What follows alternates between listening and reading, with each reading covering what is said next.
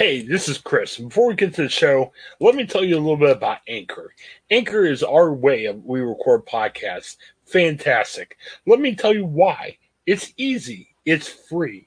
There are creation tools that we can record and edit your podcast right from your phone and your computer. Anchor will distribute your podcast for you, so it can be heard on such um, providers as Spotify, Apple Podcasts, and many, many more. You can make money from your podcast with no minimum listenership. It's everything you need in a podcast and so much more. Check out Anchor, and you can find it all in one place. Download the free Anchor app or go to anchor.fm to get started. Anchor, it's a fantastic way of creating your first podcast and making it work.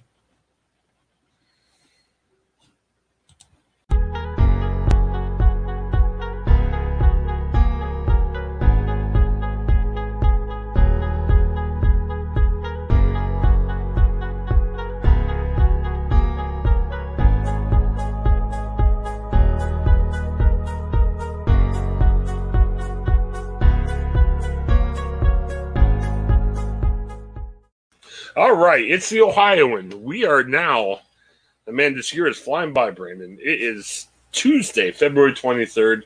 Uh, Craig is on assignment today, work assignment, but Brandon's here. Hey, Brandon, how's it going today? Uh, it's going good, Chris. I'll try to be uh, absent in mind. Absent mind. I'm always absent mind. That's the biggest critique I get. But no, it, it's all good. Yeah, um, big day. Or is it today. absent in spirit? I don't know. You get you get what I'm saying. I, I, I think I've actually heard absent mind and spirit, so it, it's all good.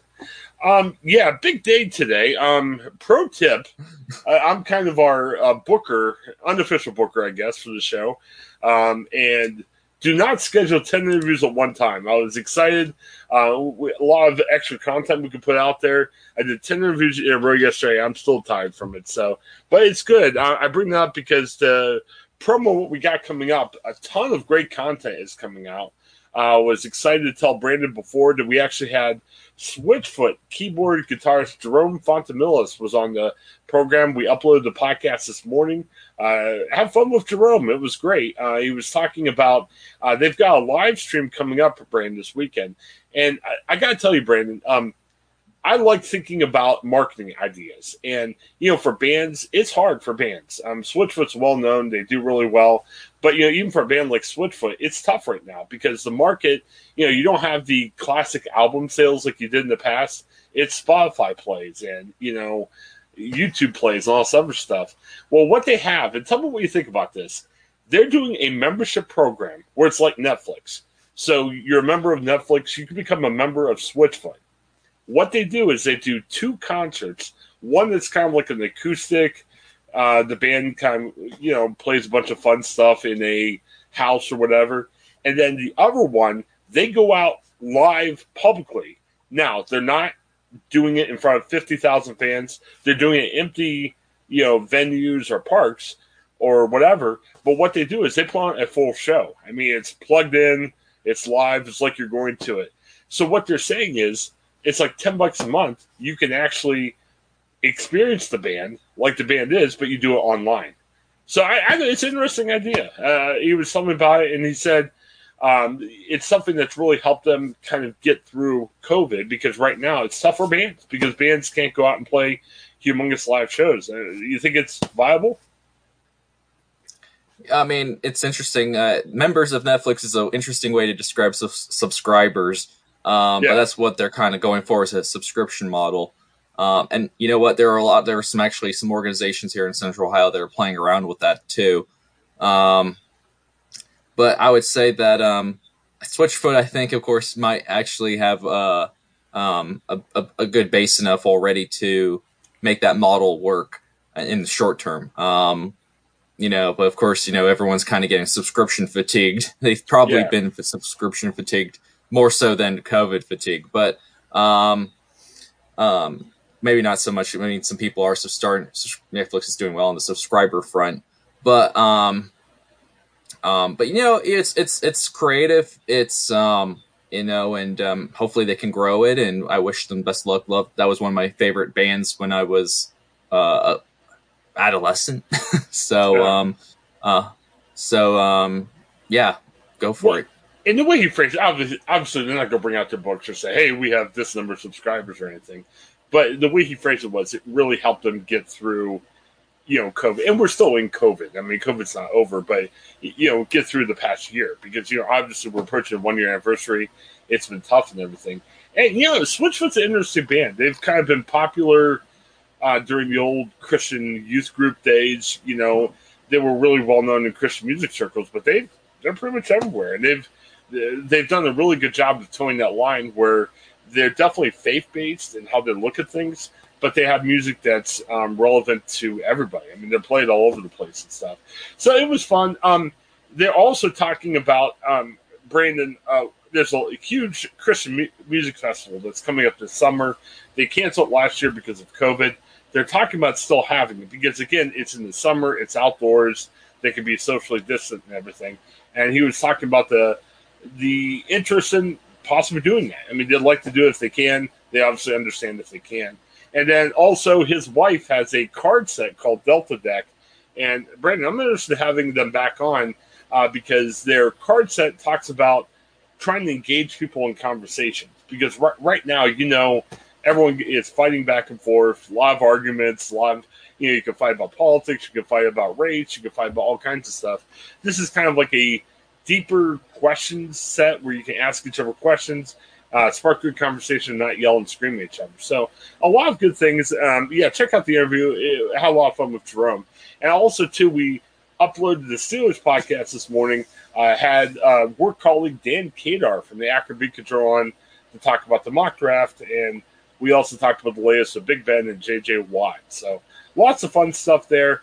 Again, Chase Bank, um, Dropbox, uh, Manly Man Company. Uh, check these guys out, our sponsors. That helps us out uh, and just helps kind of pay the cost of having a podcast. I'll tell you that.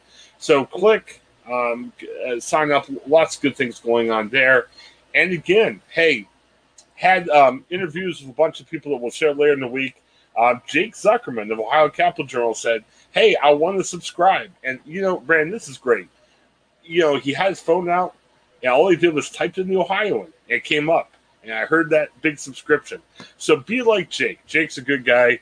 Um, all you got to do is go to your favorite podcast provider, type in Ohioan or the Ohioan, and it should come up. Hit subscribe, and you will get all this content to your phone right away. Should be good. All right, man. Uh, I'm worn out. A lot. It's good. We got a lot of stuff to promote, but now I'm tired. but I guess we should still we should still continue the show. I mean, I, I don't think we got more to talk about. So, um, lots of stuff happening. Uh, a lot of good reaction to our cocaine cereal story from yesterday. Uh, but wanted to talk about um, a study that came out in the Columbus Dispatch. And I, got to tell you how I feel about guns, Brandon. It's not a political feeling. I, am not even sure if I told you this story. Um, as a kid, I went to this church camp in the summer.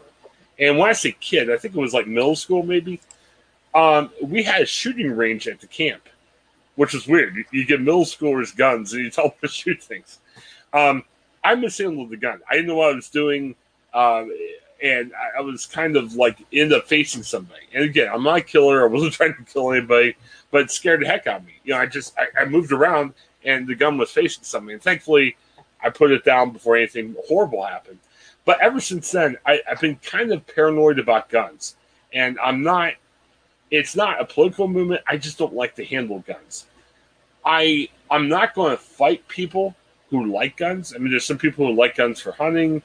Um, I have a uncle from the Millersburg area that he's felt threatened before, so he, he has a concealed carry. It's legal, everything else. I don't want to take his gun away, but I'll be honest, I get very nervous because I'll say it. I'll, I'll make the argument. I think guns can cause more harm than good. I don't want to be the guy that takes all of the guns away, but I get a little bit nervous when people have a ton of guns in their house. I, I understand freedom, but I think there needs to be some type of limit on the freedom, which we've talked about before. That's our social contract. That's what we do in society. I mean, we can't be savages. There's got to be a little bit of limit on their freedom. Um, so, Brandon, the story I shared with you, and this is a subscription only story in the Dispatch. Um, right now, you can subscribe a buck for three months. But uh, so, I mean, it's a good deal and everything. A lot of great uh, journalism coming off from the Columbus Dispatch. But, but, Brandon, let me read to you a little bit from a story. Uh, the number of single handgun sales in the U.S. likely increased of 81% from 2019 to 2020. And the other big thing was there was sales spikes um, of these guns, and they corresponded with three events. Uh, Mid March, when the shutdown due to the pandemic began, uh, the protest in May and June with George Floyd, and the presidential election. And that scares me. And, you know, you can yell fake news or whatever else. No, this is documented stats. Increasing gun sales after those three things happen. And yes, I can understand you want to protect yourselves, but why? It seems like we've become such a polarized nation, and you know, if if we're buying guns because of police protests and everything else, I, I, I think it's more than we're just trying to defend ourselves, right? It's um, well, defending yourselves from what you think will happen, I yeah. guess, um, is probably one way to put it. You know, yeah, I have I've I've kind of come to an interesting revelation because there's always these usual arguments of why our gun laws the way they are. Um, there are like millions and millions of guns sold every year, and then it's only I think the statistics show that maybe maybe about a third of the country actually possesses most of those such firearms. Um, so the two arguments that usually are thrown at to me whenever I have conversations about this with anyone is the first one is is gun control laws are ineffective, um, and that because the and that ineffective in the sense that they won't keep criminals away from getting guns, they'll keep um, innocent law-abiding citizens um, from getting guns. Notice that, of course, we the definition of criminal um, is something that is kind of sk- skimmed over. We don't. What is a criminal? I mean, look at these mass shootings we had back in the prior years. Were these any of these guys before killing people in mass shootings? Were they criminals uh, to start with? Um, that's the question I put out there for for for a quick side note. But the other argument that I find also funny is, um, you know, we can't um, is that we can't have gun control laws because they are effective, and that they'll only empower a tyrannical government in the future or in the near future, and that you, that the uh, Second Amendment keeps our government in check. Um, so keep look at that kind of contradiction. It's like they say those such uh, gun control laws will only prevent law-abiding citizens from getting them, but makes it but criminals will still get access to weapons. Yet on the other hand, they're they they're so effective. And the other argument that it prevents uh, law-abiding citizens from acquiring weapons if their government was descended into tyranny. Um, it, those two those two arguments don't line up with each other, but maybe they might have some validity in some ways. I'm not saying they're completely wrong to bring those points up, but they're always brought up. They're it's a, the one that uh, the the third one that's often brought up is well, if we have invaders, which I'm just scratching my head like this is 21st century. No country like for now it, it doesn't seem feasible or even possible that Canada or Mexico are raising armies to enter Texas border or or uh, uh, Minnesota for that matter. Right. Um, so that's like it's either first of all, I think there needs to be more discussion of what do you mean by criminal. keeping guns. It's easy for criminals to always get a gun, but you know our laws, current law system makes it easy for criminals to get a gun as a, legally. I suppose is one way you can spin it. But um, um, you know, and um, law-abiding citizen. If it's like right now, the issue we have here is law-abiding citizens buying, buying, buying guns, and then there's it creates um, totally different, simple free market market, secondhand market, first-hand markets. You've mentioned you get weirded out by um, uh, people who own um, maybe like 20 guns in their house. And believe it or not, I've come across that in my reporting. Like when I was, uh, when I was uh, a reporter up in Youngstown, there was a story up in the Struthers suburb of a man who owned 20 ar- fire 20 firearms. Someone broke into his house to steal them.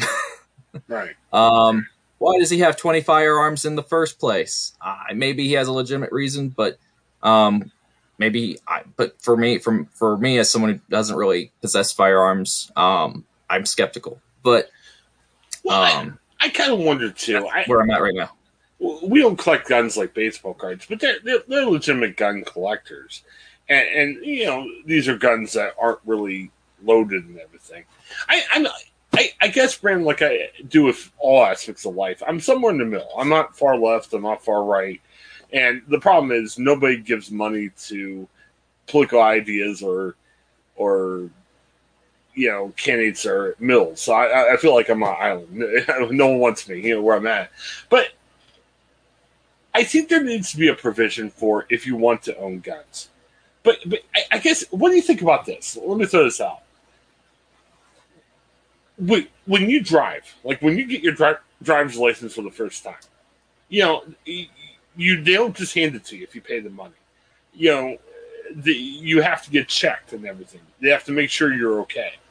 But also, too, you take a driver's education class. You know what I mean? You just don't go right to the driver's license place, and say, give it to me, and they give it to you, and you go away and drive why can't there be? And, and, somebody might sit there and say, "Well, wait a minute, I've used guns in my life. I don't need an education class." But why don't they give an education class just to remind people about what to do, everything else? And I I can't remember how long my driver's ed course was, but have a gun education class, have a background check, and then after that, hey, if you want a gun, there's a gun. You know what I mean? And then maybe there can be a limitation on what type of gun you have or how many guns you have. Um, I knew a friend, and I honestly I don't know the name, and I don't want to call him out on the podcast, but I had a friend that had a semi-automatic gun. He was a veteran, and he got to bring a semi-automatic gun home. I mean, have you ever seen a semi-automatic gun shot up close? I mean, it's ridiculous. I, I mean, it's a lot different than just a rifle or a handgun or something like that limit those. I mean, you don't need a semi-automatic gun at your house. I mean, unless you're a active military. Here's member. here's a fun here's an argument made that I that was fascinating to me. Um, you know, people say, why not just have a shotgun? Um, a shotgun versus an AR-15, Chris. Apparently, from what people have told me, and I don't know if this is true or not. And I was Twitter Twitter fodder, but um, it's that a shotgun is more destructive on your household. So let's say in a scenario uh, if someone broke into your house and you got your shotgun out and you started firing rounds, you're most likely going to destroy your house's interior. Uh, the walls right. and the doors are going to look bad. An AR-15 is not as it's it's just it's a it's it gets the job done, but it's not as destructive on the woodwork. I suppose is how it's been told to me. That's why an AR-15 might be more attractable or attractive than a um, shotgun is. Than I know Biden had made, uh, uh, President Biden made a, made such a claim, like just get a shotgun. Like it, it it's almost like I know, and to me, I'm my the skeptical me is like, well, is that your your house decor more important than right. this weapon that could be used in a mass shooting? No, an AR-15 has not been. I think from what I've correct me if I'm wrong here is I don't think it's been used in every mass shooting or as much. Um, it's just been handguns, shotguns, maybe some semi-automatic rifles, but um, well, um, well f- find a gun that's okayable for home use. And, and, I know, I mean, some people are listening and going, "Man, that stinky liberal, what, what's he doing?" But I mean, I, am just sitting here and I'm like, "This is ridiculous." I and you know, I would get. I mean, I've got two kids in the house. Okay, I've been known to fall asleep uh, at the you know, before putting things away. I mean, I would be paranoid. And, and, again, maybe you're better than that. Maybe you have a big gun safe and a gun lock.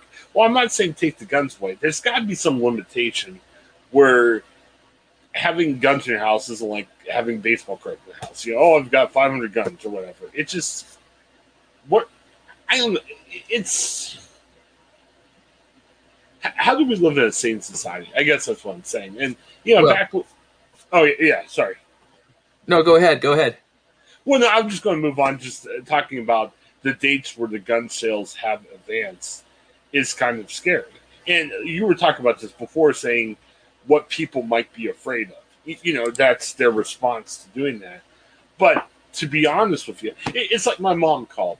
My mom called me when the George Floyd protest started in Columbus, and she was terrified. She was scared. I'm like, Mom, I live 15 minutes outside of downtown. There's no protest up here. You, know, the only protest is on downtown. And she's like, don't you work downtown? I'm like, Mom, we haven't worked downtown since the pandemic happened. You, you know, hey, unless I drove down there, I'm not involved. It's okay. I'm fine. And, you know, okay, so Brandon, let's you have an apartment downtown. Why do the protests matter? You know what I mean? It doesn't matter what yeah, part. It's it, well, I mean, it's kind of the the trade off we get with media reporting of the match because it feels real on your TV, and there's always talk of like how you know the media might call it like you know for example here like how the media covers the hilltop area uh, neighborhood here in the Columbus, Ohio area. Um, um, you know, it's Hilltop's got issues, no doubt, but um, if someone just went by everything, went by you know, by what they see on TV about the Hilltop area, most most time, they'd probably say, "Man, there must be a shooting going on at every corner street," and right. oh gosh, it's it's scary down there, and you know, and that's. I mean, I I live in the area. I live in probably one of the nicer parts of the hilltop, but it's and not not even uh, there's like an area called Westgate, and that's not even where I live. But um, you still like you know you can see it's like um no it's probably a lot of that crime is is um, domestic related um probably um it's it's like doesn't you're not you're you're you know you're all in Columbus I feel like you're only going to get in trouble if you look for trouble that might change as we as our country as our uh, city grows here and it's expected to add like another million people by 2050 but um to your point though I think you were bringing up how why why can't we regulate guns more the way we regulate driving? I don't think, and I think there's so much pushback on that um, from that point. And some, I, I, don't even know. I mean, guns and guns are a little bit harder to regulate in the same way as a um, as a um, vehicle. You can't really, you can, you really can't. You know, you you can modify your vehicle, but not to the point where it has to have a new VIN number. like your gun, I think you can modify it to the point where it looks unrecognizable. And a lot of naysayers will say, "Well, look, you can make a gun, make a firearm going to Home Depot and buy parts, um, and you can make a, a makeshift weapon too." So they, they all there's so many arguments of it's pointless, it's pointless, it's pointless. I would say the biggest the biggest change we need to have is more self policing in the sense we need to we need to have a more um, create communities of gun owners. We need to have gun owners keep their fellow gun owners in check. That's the system I think we need to have. And if you look at other countries, the one thing that many of them do have in common that we don't really have over here is the concept of a gun club. And I think that's really a valuable uh, thing that we one little thing we can bring over here is to say, look, you really should be you like somehow find a way to make membership of a gun club necessary. If you want to own any firearm, you want to have concealed carry, maybe tie concealed carry to it. Um, being part of a gun club is requirement, and I think it fits in the spirit of the Constitution when it says, you know, you know, well-regulated militia. And we do have a national guard, we do have militaries, but it would be really nice to have um, civilian-owned, civilian-run militias that people, you and me, can be part of if we want to have a firearm. Maybe there's a requirement that we do have like uh, training once a year we're required to go have a certain number of hours at the firing range. I mean, make this politician can make a better spin, probably saying, "Look, I'm requiring you to go to the fire range." Um, yeah. You know, gun education class. I think every student in America should be educated on fire, how to use a firearm, and that might help them in their, um, in the case of Grimley, of how to handle a mass shooting because they understand how the concept of firearms, how to like, okay, this person's reloading. It's a good time to run. That sounds ridiculous, but I think it, it might, might help their chances. Just, it's just like, if, but going back to the gun club thing, you know, imagine if we had some of these mass shooters, um, or parents or relatives, whoever provided, who might have had those guns that provided, that might have gone into uh, a shooter's hands. Maybe there's those conversations can come up. Hey, how's your kid doing? I know he's going through a rough time. Hey, um, you know, hey folks, make sure your firearms are locked away safe and properly. Those kinds of pure, pure, we need more pure infor- uh, reinforcement of good behaviors, like good law abiding citizens, making sure, encouraging and reminding people to um, do good behaviors. Um, and that way, you know, when when something bad does happen, there's going to be penalties from the militia, from the gun club. There's going to be penalties maybe on the gun club from from a higher bureaucratic for entity. I think if we go more to that system, we'll we won't won't feel as intrusive, and it won't. But we might just be as effective. I love that idea. I mean, and I think it fits right in what we talked about the takeaway from yesterday. Like we talked about, you know, Ted Cruz, he left Texas to go away. Obviously, a bad political move, and and we talked about how do you help other people, just in general. You know what I mean? Uh, but I'll tell you, Brandon, we get so caught up in our own crap that we don't do that as much. I, I, was thinking yesterday, you know, I spent all day doing interviews, and I can make the argument, say, hey, I'm doing something that can be heard by people. You know, it's broadcasting. Maybe I can encourage somebody else to help out. But I spent more time, you know, broadcasting than actually helping people. I guess, and I guess maybe you make the argument that what we do here is trying to help people, which I, I think you can make a good argument there. But like, I found myself. Uh, I had to go home and get a mask yesterday. I brought me, picked up my kids from school, forgot my mask they wanted to um, go for a drive through. I'm like, hey, I gotta get my mask first. So I go down and get my mask. Um, my car gets stuck on the ice, and it was an easy fix. Just got out, shoveled some ice out of the way, and we were ready to go. Well, I saw my neighbor coming over, and we waved, "Hey, how you doing?" Well, which is good, but I really wanted to ask him, "Hey, are you okay from COVID? Anything we could do to help you out?" I didn't get that chance because I was too my own junk. You know, of, hey, we got get the kids out to get a snack and everything, you know. Which again, okay, I'm helping my kids, which is good. I'm I waved at the neighbor. I didn't like flick him off or anything, but I I, I love your idea of the you know gun club and everything. I'm wondering if is it too much of a culture change to change people around to the ability of being a community, trying to help each other out, uh, trying to show empathy for each other. Because Brandon, we don't. I mean, I'm sure it's that way at the hilltop. I mean, I I respect you and your wife a lot for actually getting involved. Like your wife's part of a a association that helps out people in the area. I mean, uh, that's great. I mean, your wife's great for that. But not many people even do that. They just go home, you know, put their you know garage door up, and they, they're inside all night. You know, so I don't know. I, I mean, I'm wondering what you're saying is 100 percent correct. I'm, I'm wondering if people will go for that. Yeah, I mean, that's the that's going to be the crux of it. Is how do you do how do you how do you make it so people will will join? I mean, you know, I think, and that's where you have like carrot and stick methods. Maybe it's hard to say whether you can make a pass law says everyone's required to be part of it if you even own a firearm. Um, it's like that could be that could be some wrinkle that could wrinkle some feathers. Maybe you just say, look, um, if you want to own more than one firearm, you have to join. Maybe you want to tie concealed carrying to join it.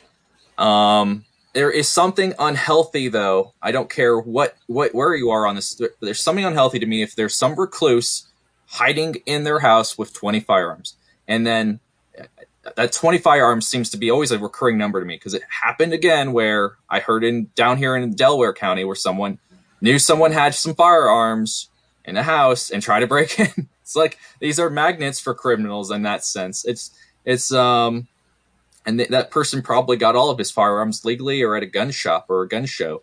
Um and um you know and that's another thing with gun shows. I mean, gun clubs could maybe you say only gun club members can go to a gun show only uh, gun clubs can organize gun shows. Um, trying to really, really find a non-intrusive way to regulate the the the peer-to-peer transaction of selling and exchanging firearms. Because you know, me and my wife were down at a, a like a an area that's usually kind of becomes like a, a, a swap meet, and uh, when it's really hopping or whatnot. Guy, there were some guys out there with tables selling antiques and other trinkets and firearms.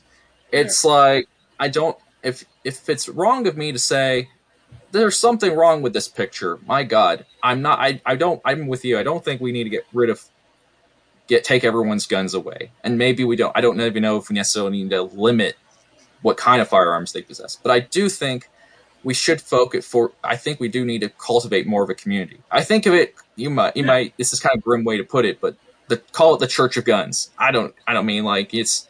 It's like you know, in a sense, like um, you know, it's there's something unhealthy. You know, unhealthy in the sense where you don't have any when you lack community and it's just someone who owns firearms and you know they're doing their own thing um, but you know it's like um, whereas you know versus when you have a church you know you're being part of a community people you're going to talk to people you're going to have like um, you know you're kind of forced to sit in together in the pews in that sense pre-covid um, and then but that sparks conversation, sparks friendship, sparks uh, good, good, happy peers, and those peers actually help you do well in your spiritual journey. Um, I don't see why we can't try to cultivate that kind of community among our our gun owning American citizens, um, and I think you might get more intangible benefits that way. Well, it's a fascinating discussion. you know, hey, we're on the internet a lot I guess the world is our community, which is, I guess, the argument that some people would make. But then on the other hand, the communities you live in, you know, it's a hilltop area for Brandon. I live in the Walnut Creek subdivision, little community over here in uh, Columbus too. And it's like, how do you get more involved in your community and, and get active? And um, if nothing else, just check in your neighbor. You don't have to knock on every neighbor's door in your you know neighborhood, but just you know, open your doors sometimes. You know what I mean? And, and there's a lot of good people out there. And I think it helps this idea of watching out for each other. Uh, my neighbor lives across the street. He'll check in on people. Hey, how you doing? How's everything okay? And he does that because he serves as a watchdog for the neighborhood. And and I'm not talking uh, someone who says, "Hey, they're smoking weed in their house." It's not that. It's more of making sure that, like, if he knows that you're out on vacation, he'll let you know if somebody's at your house checking in everything. And you know, hey, bravo to him. Yeah, it's good. I mean, make sure the neighborhood stays safe, and I think that's good. I know we started out talking about guns, but part of it's just checking, making sure people are okay. Um, yeah, community it's building. It's yeah. it's something we don't have in our neighborhoods as much, but um, you know, it's how do you build a sense of community today when we're all more alienated than ever? Um, it's well, um, it's a, it's a question for the day. Oh, and and geez, we could talk about this for hours. And hey, maybe maybe your wife could make her first appearance because you know she's involved in the community. And yeah, Hilltop. if you're not in Columbus, you're like, hey, what's this Hilltop to talk about? Yeah, Hilltop's in the news, and and it's tough. And you know, like I said, I, I respect your wife for what she does with that. And yeah, we'll see if she comes on. Uh, my wife doesn't want to come on. She told me, but hey, maybe your wife will come on someday. We can hope and we can dream, Brandon. It'll be fun. All right. Well, hey, there's some other stuff we want to make sure we get to talk about before we end up uh, close up shop for the day. Thought this was interesting, Brandon. I thought you'd be excited about this but you're a proud Columbus Crew season ticket holder. Um, lots of COVID news yesterday. I, I, want to give a shout out to Max Filby. Um, Brandon, when COVID first started, remember we tried to have Max on the show, and Max had to cancel at the last minute. Um, we did our Saturday morning COVID show. Remember that? Uh, I think it was about a year ago. We were trying that, but um, yeah, Max couldn't make it that day. But Max came on uh, yesterday. We'll release that as soon as we can this week. Uh, but Max talked about COVID. He had a really good story in the Columbus Dispatch talking about why are the COVID numbers dropping. Uh, it's been a, subject that we've talked about here on the show for a while. So definitely check the article out. But in conjunction with that, uh, DeWine had a press conference yesterday, and he was one of his announcements was talking about how the crew, Reds, Indians, Clippers, pretty much every Ohio team with an outdoor stadium now is able to have 30% uh, capacity at their games. I know the Columbus Blue Jackets indoor hockey, uh, I think they're allowed to have 10%. And the difference is, you know, obviously outdoor is a little bit more safer for COVID than indoor. I think this is good news. I'm feeling more confident that even though COVID do- doesn't go away, it's a little bit safer in the summer because you can be outside and around people and more or less socially distance. So uh, you got to be excited about this. I think this is good news, and I think as long as we behave and don't go crazy, it's kind of a step back to normalcy. I would say, right? Yeah, it's a step back. Um, it's going to be a bittersweet year. Crew's supposed to be opening uh, their new stadium in the summer, um, and that's going to be lackluster opening. I'm, I'm, you know, it's they're only able to open at thirty percent capacity, um, and it's going to be maybe man the ticket ticket. I don't know how they're going to deal out tickets. but um, um, in that sense, maybe we'll see how. Um, maybe, obviously, people who've bought maybe premium seating will get uh, first rights to go to the game if they feel comfortable, and then um, they'll probably open it up to the Nordecke, which is supposed to seat like 3,300 people, which is a exponentially huge increase from the small corner we're located in the old stadium. Well, what's but, the uh, capacity uh, of the new stadium?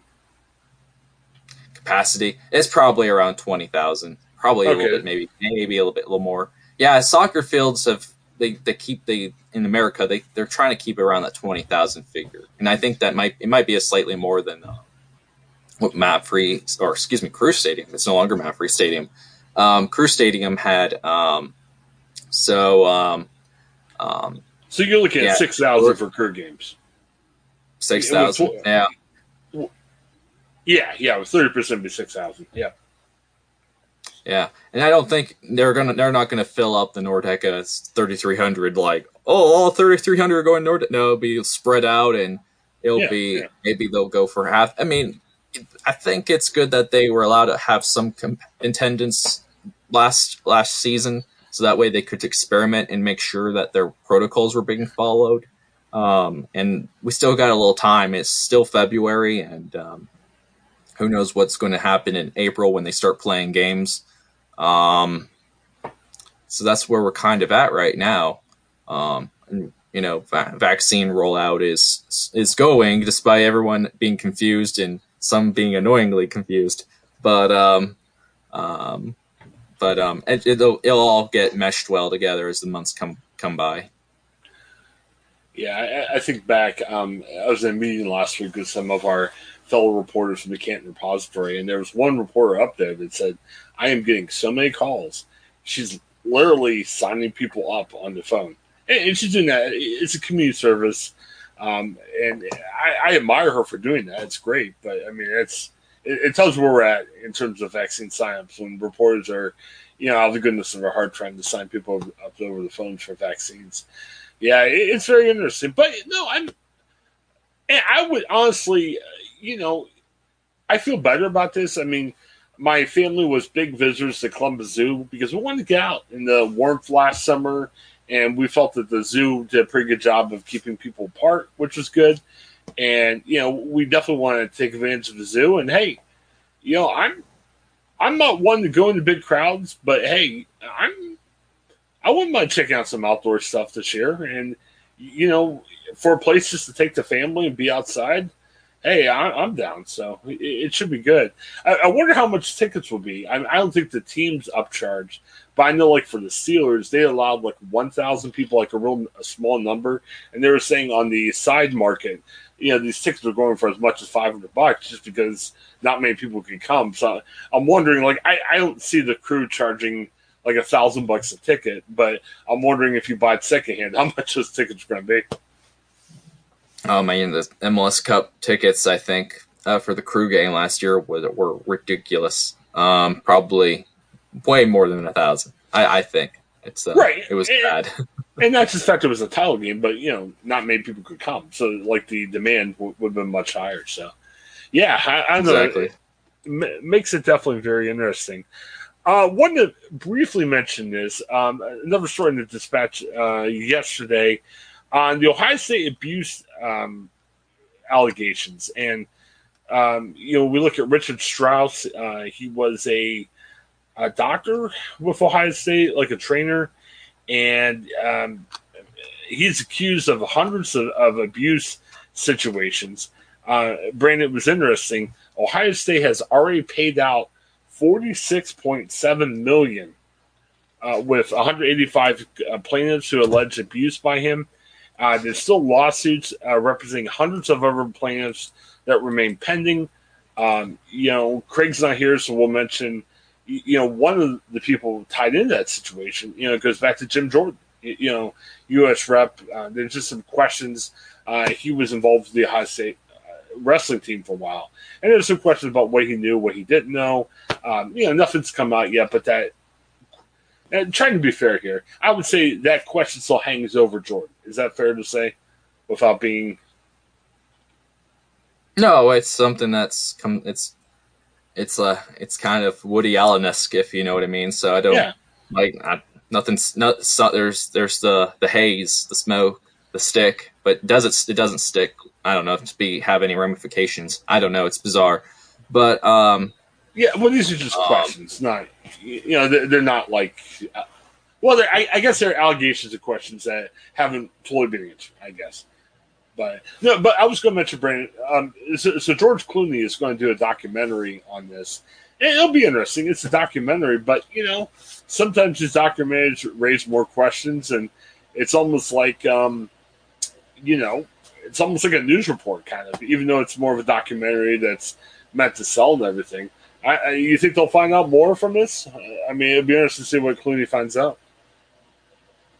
Um, usually docu series, I feel like they're not necessarily they may may find unravel some new information you know kind of there's something maybe like when you're it's kind of docu series are kind of like done in the vein of like enterprise reporting in a sense um, where you really just it's it's like sometimes it's funny how we go through these stories and we see names in the paper or names on TV, but then to really have just someone kind of sit down in a in a you know in a living room or in a or in a in a, some room and there's just the cameras just focused entirely on them and their facial reactions.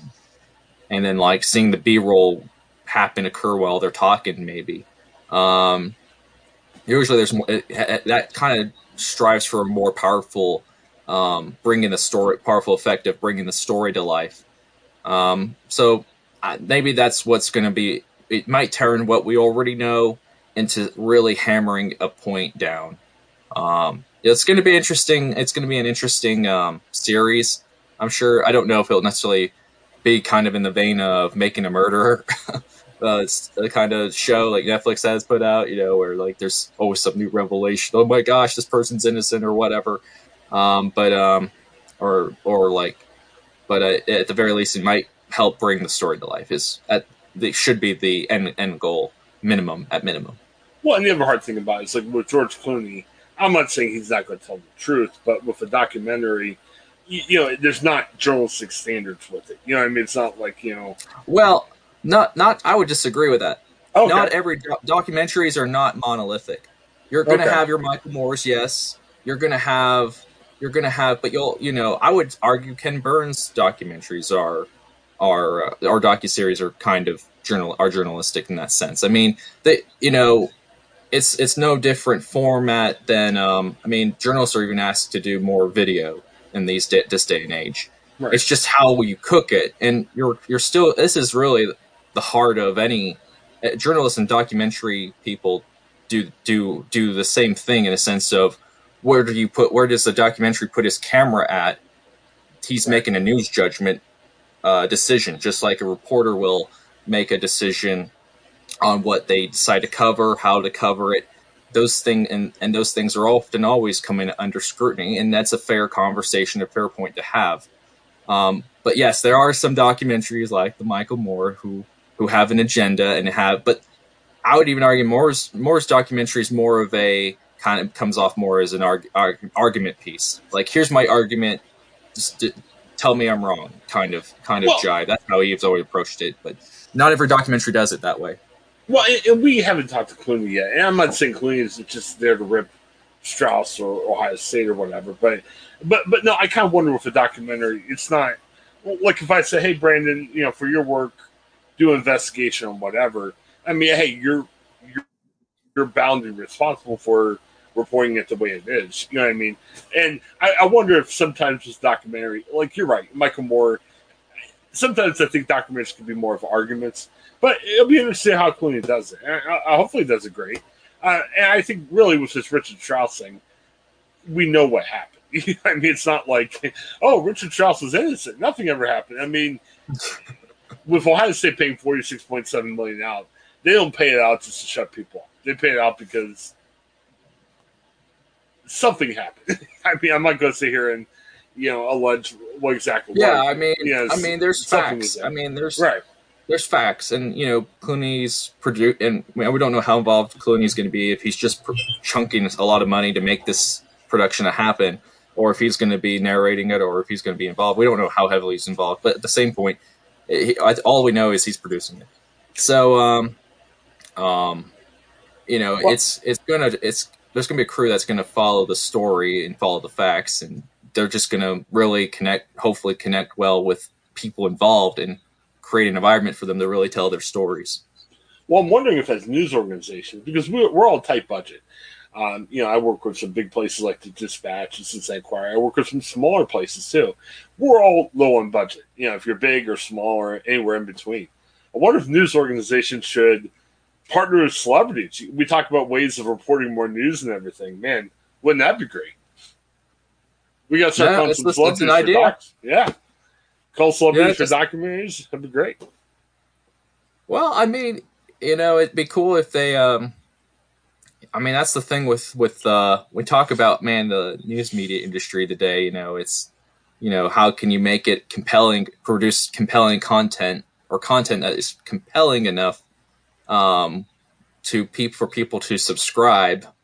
Um, it's always been the question of the day. And man, it's easy for Netflix to get the subscriptions because they put out entertainment, whereas you know newspaper news organizations putting out you know information journalism. It's putting out, um, you know, it's trying to put out put out the facts. Um, even though today facts are are now sub, are subjective and spun, and now they're more opinion than fact. Who knows? It's just it's it's uh it's a tough chat task for them. But so how can you kind of um, um, create make it compelling? I guess is how do you package the, the journalism in a compelling way for people to say this is worth my time to subscribe?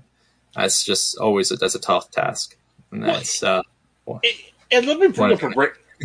Let me do something really dangerous. Let me bring up a brainstorming idea with you, Brandon, because I was talking with one of the people I talked to yesterday about this. You know, one of the things we do here on the Ohioan, we we like to share interesting ideas. Like um, Jerome Fontamillas is from Switchfoot. His wife has a Delta deck, and we talked about that. Delta deck has nothing to do with Switchfoot. It's just his wife has got a project it's interesting. We'd like to bring her on to discuss that project. Okay, George Clooney is not going to do a documentary on the Ohioan. Uh, let's uh, or release a documentary on our website. You know, it's kind of silly to mention that. But if you're a scribing filmmaker and you're like, "Hey, I want a venue to show my stuff," hey, we'd be willing to help you out. Um, I, Brandon, I was talking about maybe doing a fun Twitch series on a season of like the crew or the Steelers. And yes, it's definitely not a documentary, but it's it's content we want to release. And hey, it gets out to a bigger uh, public. Um, Brandon, I'll tell you offline. Um, I'm actually talking to a church about running a program that they want to do and host it on our website. You know what I mean? And again, it could be under the Ohioan name, but it's a way of getting your message out. So if you're out there and you want to say, hey, I want to get my message out to more people, talk to us. We'll be willing to host your stuff. Um, and I was also thinking, Brendan, too, and uh, don't look at me too weird if I say this. What's the biggest thing right now? Comedy specials. Okay you know, Netflix they have a comedy specials. Amazon has a comedy specials. Okay, Brandon, we're not Netflix. We don't have the budget to uh, pay millions for a comedy special. But if you're a small comic out there, um, if you're someone who wants a place to debut some material, let us know. Uh, we can, you know, put on maybe upload 10 minutes of video re- directly to our site. Tell your friends to come, check it out, and we can host some stuff like that. What do you think about that? Oh, that sounds like a lot of fun, Chris.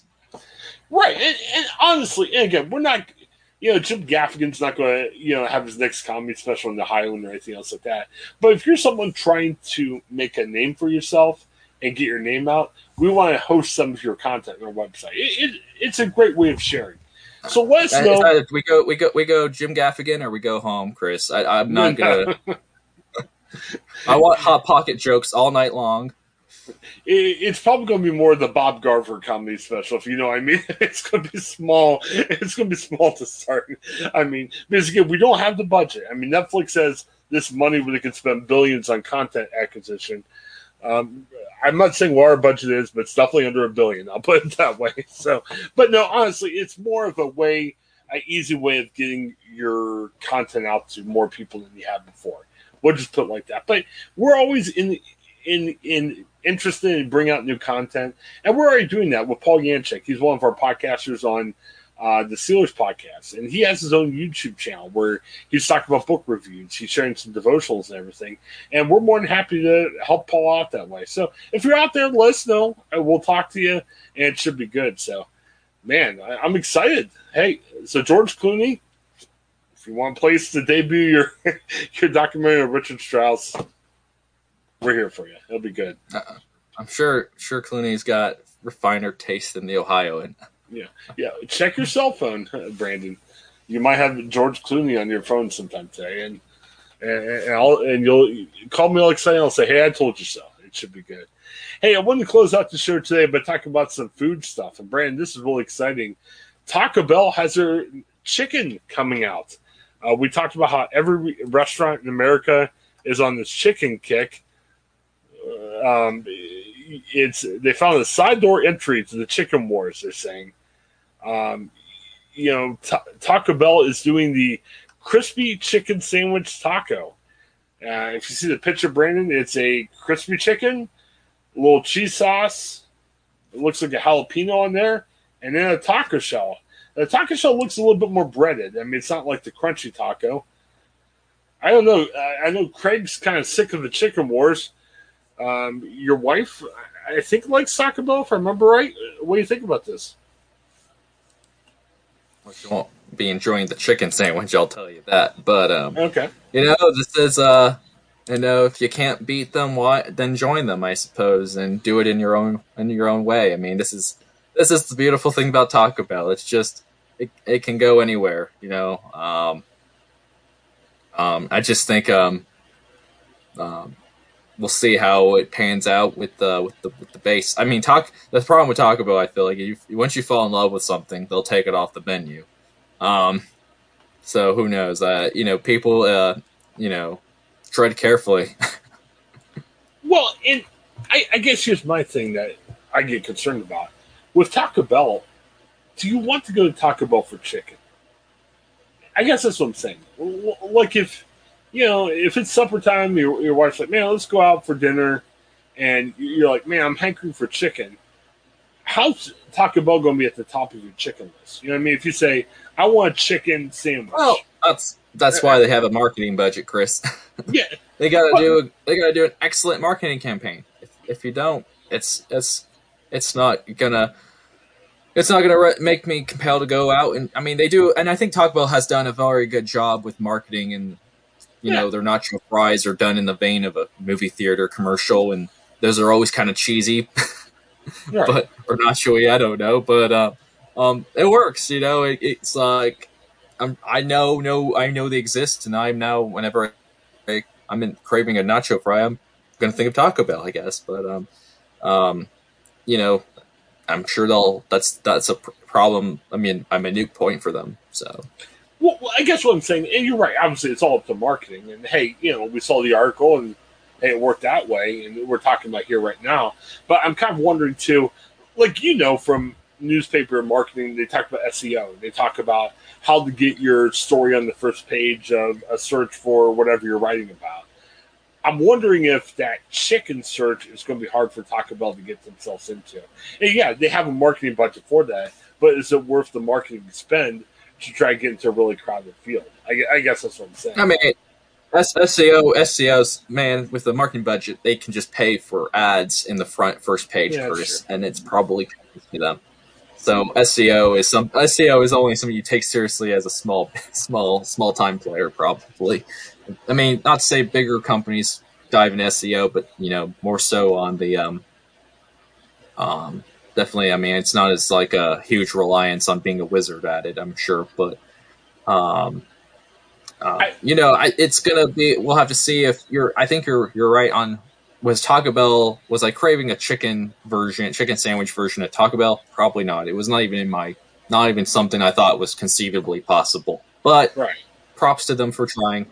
And maybe no, who knows? Maybe this is like the way we'll all want to consume chicken sandwiches going forward. Now, I'm famous and those are really picky eater. I'm looking at that picture right now, and I'm not. Ugh. I'm not. I'm not fascinated. I mean, like, and we've talked about this on the podcast. There's been other things like Marco's Pizza Bowl. I'm just like, man, we gotta get the Marcos. We gotta get the Marcos. I, I just want grilled chicken sandwich. I wish they would yeah. create a really good grilled chicken sandwich. I, I think the grilled chicken sandwich has been kind of left behind, and it's not, you know, come on. And also maybe a, you know, for keto people like me, like wrap it in a nice lettuce bun or something, or nice the grilled yeah. chicken. I mean, Mike, if anyone, any fast food listening to places or CEOs listening to the Ohioan, please, please, well, grilled chicken market is is important too. well, people are starting to do that. Like I was asking, why they're doing all the bowls? Well, they're trying to appeal to keto people. Now, Subway didn't do a great job with that, but hey, it's okay. Uh, oh, quick note on that. Um, I was showing you the other day about how my wife gave me a twenty-five dollars Subway gift card. she may not be listening to the podcast. Maybe that's why I got the Subway gift card. But I, I took my daughter out to eat last night, and I'm like, all right, I got the gift card. Let's do that so we don't have to spend extra money. And you got to be proud of me. I did not do the protein bowl. I actually went with the regular sandwich. And my daughter, I, I was halfway willing to say, but I know how to explain to her. How do you explain a protein bowl to eight year old? Hey, you know, do you want like I asked her what she wanted, she said turkey. So I got her a turkey sandwich. And how do you explain putting turkey into a bowl? You know, hey, would you like a turkey in a bowl? You know, I, I don't know how to say that. So I, am not sure how oh, Chris, understanding it should be at that. You, we're, you're kind of getting your wish right now, but um, uh, my wife is actually overhearing my podcast as we speak, and she's oh. messaging. She's sending Facebook messages and texts, and she's saying, "Vegan market, vegan need vegans need food." So, any oh, wow. CEO of a fast food place, please, please be mindful of the vegans. Um, please okay. put out a vegan market after my grilled chicken, though. I don't, I don't, you know, grilled okay. chicken uh, specialty. But then go to the. uh, go to the vegans. So, um, so she's not going to get the uh, crispy uh, chicken sandwich, then, right? Not unless they come up with a vegan version. right. Uh, well, I'm with her too. I'm not. I'm not that excited about the crispy chicken. Hey, before we go, let's end up. Um, uh, we gave so much PR to Popeyes. I'm still waiting on my check. Can you imagine? We talked about Popeyes last year for what, probably eight weeks in a row. Uh, we were we were talking about the sandwiches and reviews. We were talking about all the crazy pop culture stories and everything. Um, let me close with this Popeyes, and I, I, guess we're getting to the Lent season. A lot of Catholics like you know eating fish sandwiches during this time. Popeyes is into the fish sandwich. Now, Brand, nothing against our Catholic friends. I'm not a fish guy, so I'm not that excited about it. Wait, uh, you think we're going to be fighting over fish sandwiches? Are we going to be talking about Popeyes fish sandwiches for the next eight weeks? Well, I don't know. Fish is kind of more fickle with people, but you know, um, I was funny. I was driving down uh, in my neighborhood the other day, or going home from an errand, and we saw like this Catholic church or whatever. Um, man, it was. I think they're doing usually the fish market, um, fish fry Friday fish fries during Lent season are always popular. Usually, people go and just eat, eat, eat, eat sit down and eat like they would yeah. at any normal place. And there's like, but I think they're doing it drive-through style this year because of the pandemic.